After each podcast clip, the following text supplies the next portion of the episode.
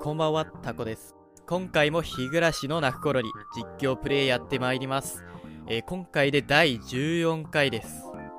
前回の話はレナと一緒に下校するという、まあ少し短めのエピソードではあったんですが、あのちょうど前回から鬼学編へルート分岐したということで、まあここから徐々に物語が動いていくのではないかなとは思っています。で、今回のお話は確かレナに夕飯を作ってもらう約束になっていたので、まあまだ平和な話が続いてくれるんじゃないかなとは期待していますがどうなるんでしょうかね。それではやってまいりましょう。日暮らしの泣く頃に。鬼隠し編第14回です。ルートレナ2夕方の買い物。夕方の商店街はひなみ沢内の奥様のほとんどが集まっているんじゃないかと思えるほどに混雑していた。そんな人口もいなさそうだしな。夕食の準備時だけあってあながちひなみ沢中の奥様のほとんどが集まっているという表現は嘘じゃないのかもしれない。カゴに野菜を入れてゆく腰の曲がったおばあさん。レジの後ろでビニール袋に食材を詰め込みながら談笑するおばさんたち。子供の手をつないで果物を一緒に眺めている若奥様。なんかそういえばミオンがスーパーでバイトしてるって言ってたけどここで会えたりしないかな。見た目年齢ともに様々な主婦がここでは見られた。俺はプラスチック製のカゴを持ちながらレナの横を歩きレナが指示した食材を次々とカゴに放り込む係をこなしていた。とりあえずケイチくんとおじさんは何がいいかなかな。精肉を取り扱っているコーナーへ向かいながらレナが俺の顔を覗き込みながら聞いてきた。何でもいいぞ。特に親父はな。あのスチャラカ親父はレナの作るものなら何でもうまいって言って食べるさ。なんかスチャラカ親父って何なの？スチャラカって何？時代なのかなこれは。あでも。大丈夫だ。お前の作る飯がうまいことは俺自身よく知ってるからな。何を作っても文句は言わない。いやこのこの何でもいいっていうのが一番困るんだよ。わかるかケイチ？ありがとう。レナの顔が真っ赤になる。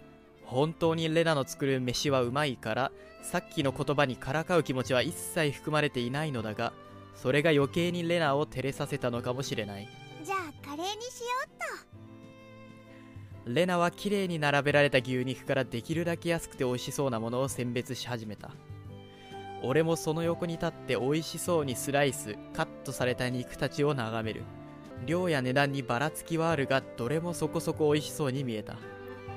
レナは俺の横で人差し指を顎に当てて瞳を左右に動かして一生懸命うまい肉を探すきっとこんなに真剣に食材を選ぶから作るものも美味しいんだろうな。なんて単純至極な方程式が頭をよぎる。レナがいつか誰かと結婚して母親になって家族にその料理の腕を振るう。旦那さんも子供もレナが作った料理に舌包みを打ち食卓は笑顔に包まれて幸せ満開。なぜだか俺は無性にレナの旦那さんになるだろう男が憎くもとい羨ましくなった。嫉妬してるじゃん。これにしようっと。レナの嬉しそうな声が俺をバカバカしい妄想から現実へと引き戻す。レナはカレールーの箱を取り上げてその値段を確認していた。俺もそのパッケージを見る。そこに写る写真はあくまでイメージだがレナならきっとこれ以上に美味しいカレーを作ってくれそうだな。じゃあこれにするね。はいケイチくんレナが箱をカゴに入れようとして右手を伸ばしてきたので俺はカゴをレナの方に差し出す。だがレナの手は宙に止まったままピタリと動かなくなった。あれ？何？不思議に思ってレナの顔を見る。レナは俺の後方に続くこれまで俺たちが歩いてきた通路の方を向いていた。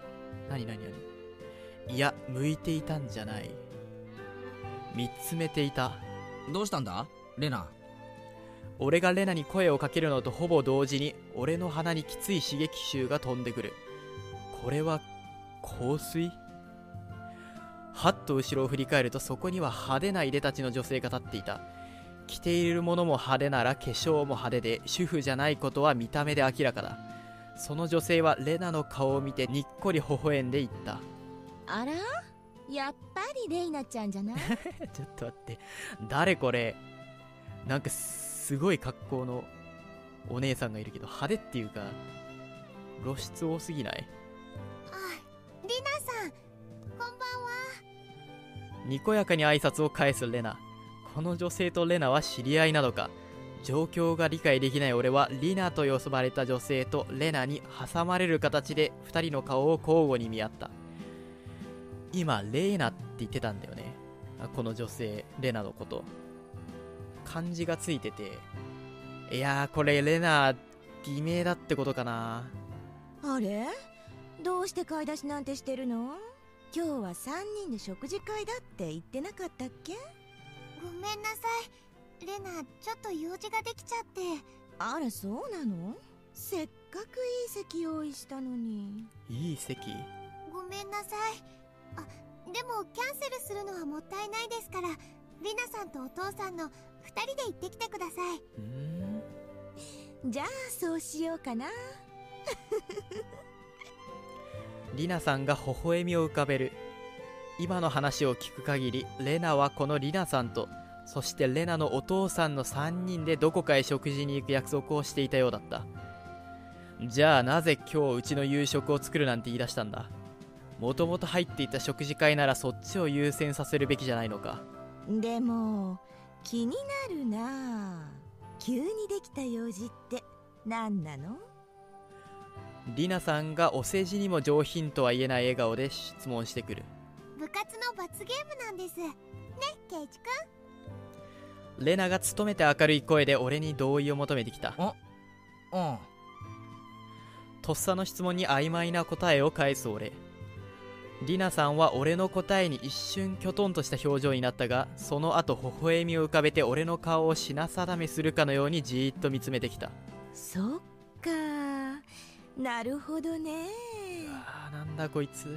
未来の旦那様との夕食の方が大事ってわけだ。旦那様レナが真っ赤になって恥ずかしがる。だけど俺にからかわれて真っ赤になるいつものレナとはどこかが違う。具体的な説明はできないけどいつものレナのハウーとは何かが違っている。俺はそんなレナの顔に微妙な違和感を抱いた。私は行くわね。今度は3人で一緒に食事しましょう。レイナちゃんに話したいこともいっぱいあるし。楽しみにしてますね。カレーならこれが美味しいわよ。マジおすすめそんじゃね。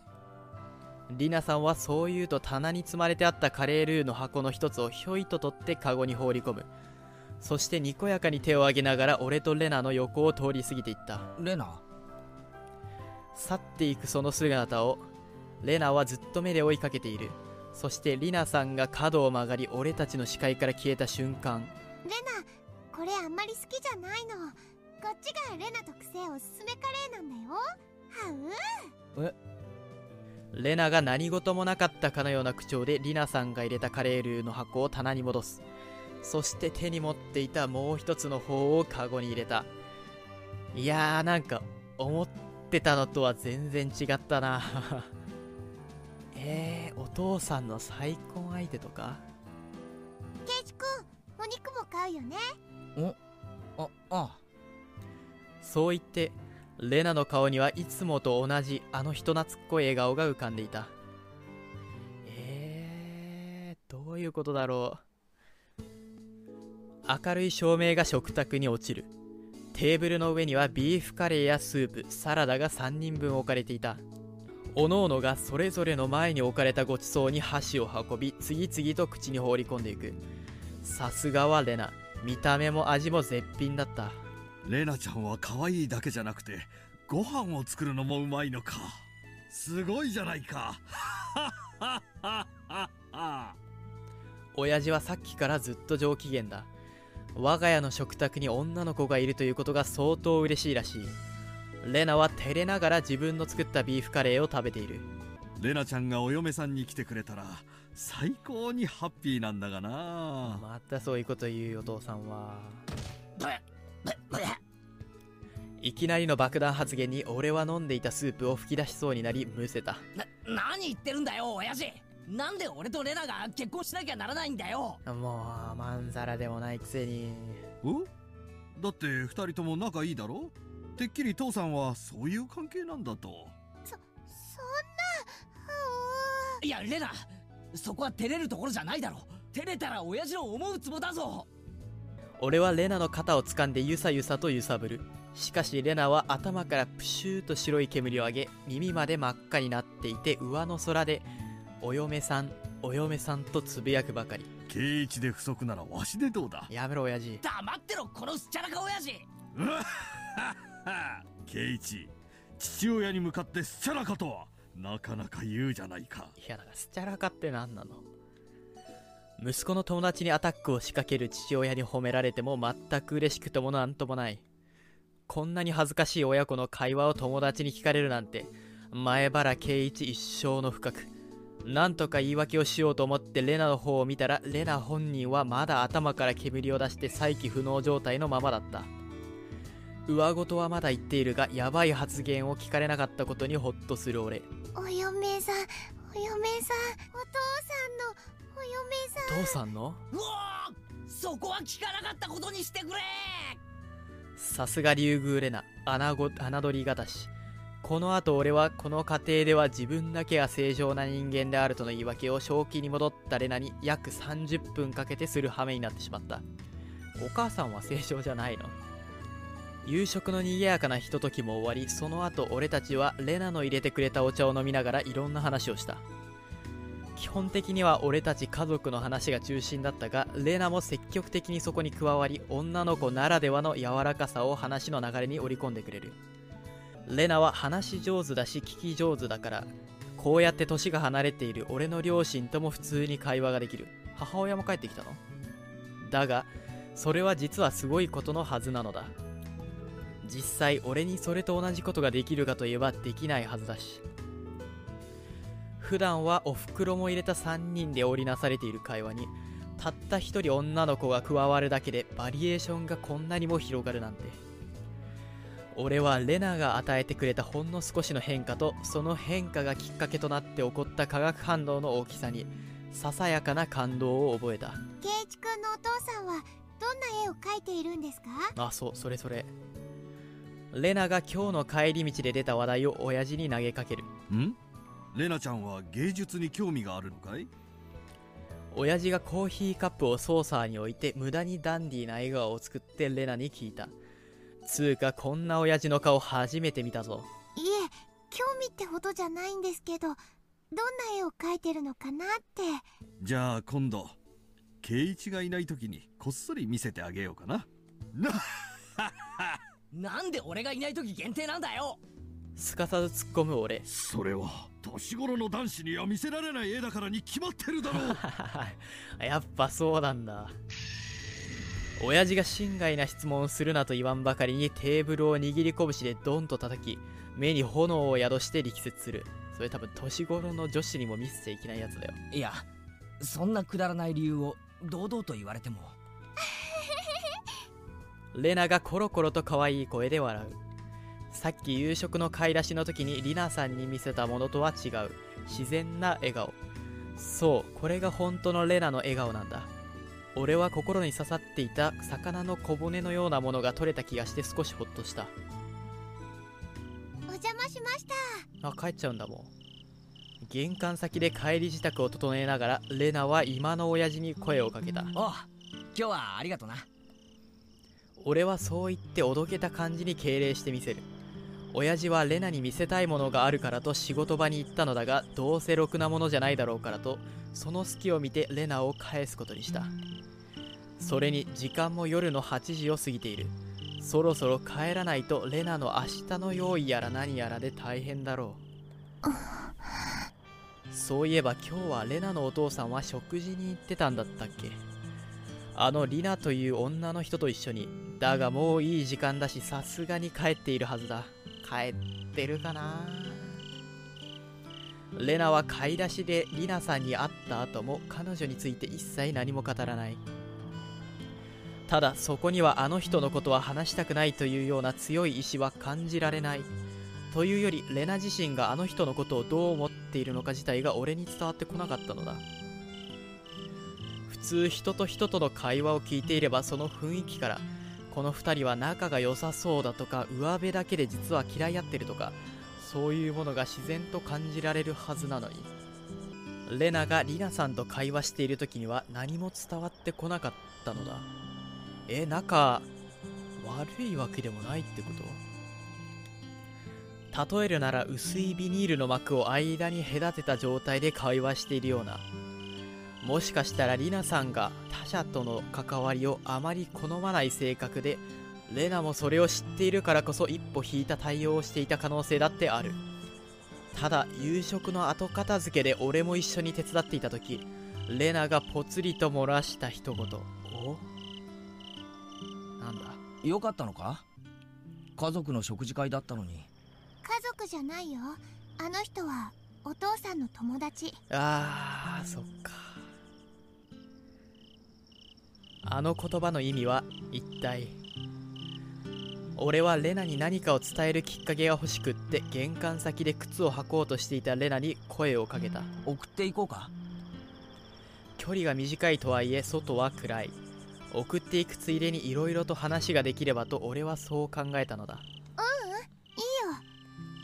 いよ。しかしレナは靴を履きながらしかしレナは靴を履きながら微笑みをこ交えて答える走って帰るから大丈夫。走って帰るの？その柔らかな微笑みとは裏腹に言葉自体にはかなりの断りの意思表示が含まれていた。トントンと靴のつま先で数回床を叩いてくるりと背中を向けるレナ。一人で帰りたいからとレナの華奢な背中が語っているような気がして俺はそれ以上何も言えなかった。じゃあね。ああいつもならもっと気の利いた答えを返すだろうに。俺の口からは間の抜けた言葉しか出てこない。せめて明日いつもと同じように笑って会える約束が欲しくって。俺は普段何の意味も持たせずに言う別れの挨拶にいつも以上の気持ちを込めていった。また明日なまた明レナは背中を向けたまま答え玄関のドアノブに手をかけるその手が少しだけ止まり俺がハテナとなった瞬間に不意にレナが振り返っていった。日今日はありがとね。ほんわかした触れるだけで心が温かくなる笑顔。さっきまで心を包んでいた言いようのない切なさが一瞬で消えていくのを俺は感じた。えー、やめてよこの感じ。もし人間の表情に値段がつけられるならこいつのこの笑顔はきっと国家予算でだって支払えることはできないだろう。レナを元気づけようとしてぎ逆に元気をもらうなんて俺は自分の浅はかさと自分の想像を上回るレナの強さに苦笑いした。玄関のドアを開けレナが出ていく。俺も靴を履いてその後をついていった。またねと少し手を振ってレナーが家へと続く道を歩き出す。今日はありがとねって感謝するのはこっちだっての。内心苦笑しながら俺も手を振り返した。彼女の姿が暗闇に消えその手の動きが見えなくなるまでずっとずっと。えー、なんで？何があんのこの後？はいというわけで第14回でした。いやーそっか。ちょっとレナちゃんの家庭事情について少し明らかになったような回でしたね、まあ、僕の予想とは結構違ったんですがとりあえずレナのお父さんはご健在のようでただどうだろう離婚したのかな母親が今一緒に暮らしてなくってでリナさんっていう女性とレナとレナの父親の3人で暮らしてるのかな多分。でまあレナがリナさんのことをお父さんの友達って表現していたりリナさんのことを家族ではないって言ってることから、まあ、リナさんはレナのお父さんの再婚相手かまあお付き合いしてるぐらいの関係なのかという感じででまあレナとの間には壁がある感じでしたね。で僕なんか今までずっとレナの家族があの殺人事件の被害者と何かしら関係があるんじゃないかと思っていて、まあ、そのつながりでレナがひなみ沢に来たのかなと思ってたんですけどそういう感じではなさそうですね。じゃあそうなるとレナが引っ越してきた理由は何なんだっていう話にはなってしまって。うーんレナがそれを隠してることを考えると事件とは無関係だとは思えないんだよな。でもいやーちょっとわからない。リナさんはすごい派手な格好してる方でなんかもうもうめちゃくちゃ露出の高い服着たりしたんですがそうだな。あんまりもともとひなみ沢の人って雰囲気は感じなかったんだよね。ってなるとリナさんと一緒になるためにお父さんが引っ越してきたってわけでもないとは思ってていてやっぱり殺人事件に関係する何かしらの事情があって引っ越してきたんだろうとは思ってるんですがいやーこればっかりはまだ僕には予想がつかないです。ちょっとレナの引っ越してきた理由そしてリナさんの正体あとはレナの家族に何があったのかそこら辺に注視して今後もプレイしていこうと思います。